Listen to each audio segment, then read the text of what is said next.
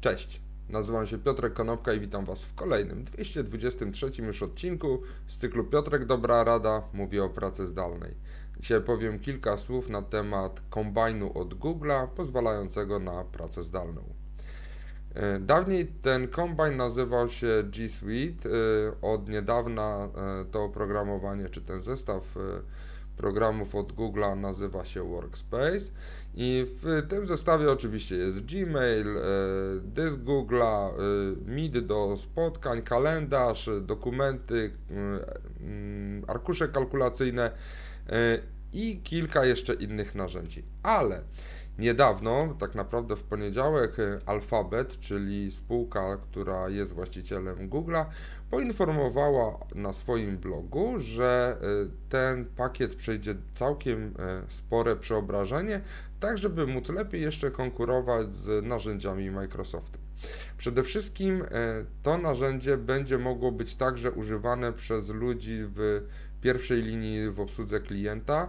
E, tu Google podpowiada, że to na przykład będą pracownicy w sklepach, czy na przykład pracownicy służby zdrowia. E, wypowiadał się na ten temat m.in. Javier Soltero, jest to wiceprezydent i general manager właśnie e, projektu Workspace. I powiedział, że Google spróbuje uporządkować ten cały nieporządek pomiędzy pracą a czasem wolnym, który pojawił się w trakcie pandemii. Zostanie przede wszystkim do tego e, zestawu narzędzi dołączone e, narzędzie głosowe do sterowania e, Googlem przez głos. Dołączone zostaną także powiadomienia, które pozwolą na zarządzanie godzinami pracy. A jak to będzie wyglądało w praktyce? Przede wszystkim, jeżeli będziecie chcieli wysłać maila do pracownika, który jest po godzinach pracy, to Google Was o tym poinformuje. E, zachęci Was także do tego, żeby wysłać tego maila wtedy, kiedy pracownik będzie w pracy, a nie wtedy, kiedy jest, ma czas wolny.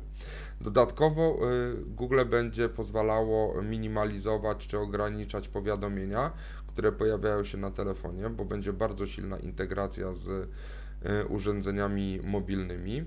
Będzie można oczywiście y, współdzielić czy dzielić się lokalizacją z innymi pracownikami, ale dodatkowo, jeżeli mówimy tutaj już o, o asystencie y, głosowym, y, to będzie można mm, przede wszystkim połączyć tego asystenta głosowego z kontami firmowymi Workspace'u tak żeby pracownicy mogli wysyłać wiadomości i sprawdzać kalendarze właśnie z wykorzystaniem komunikatów głosowych.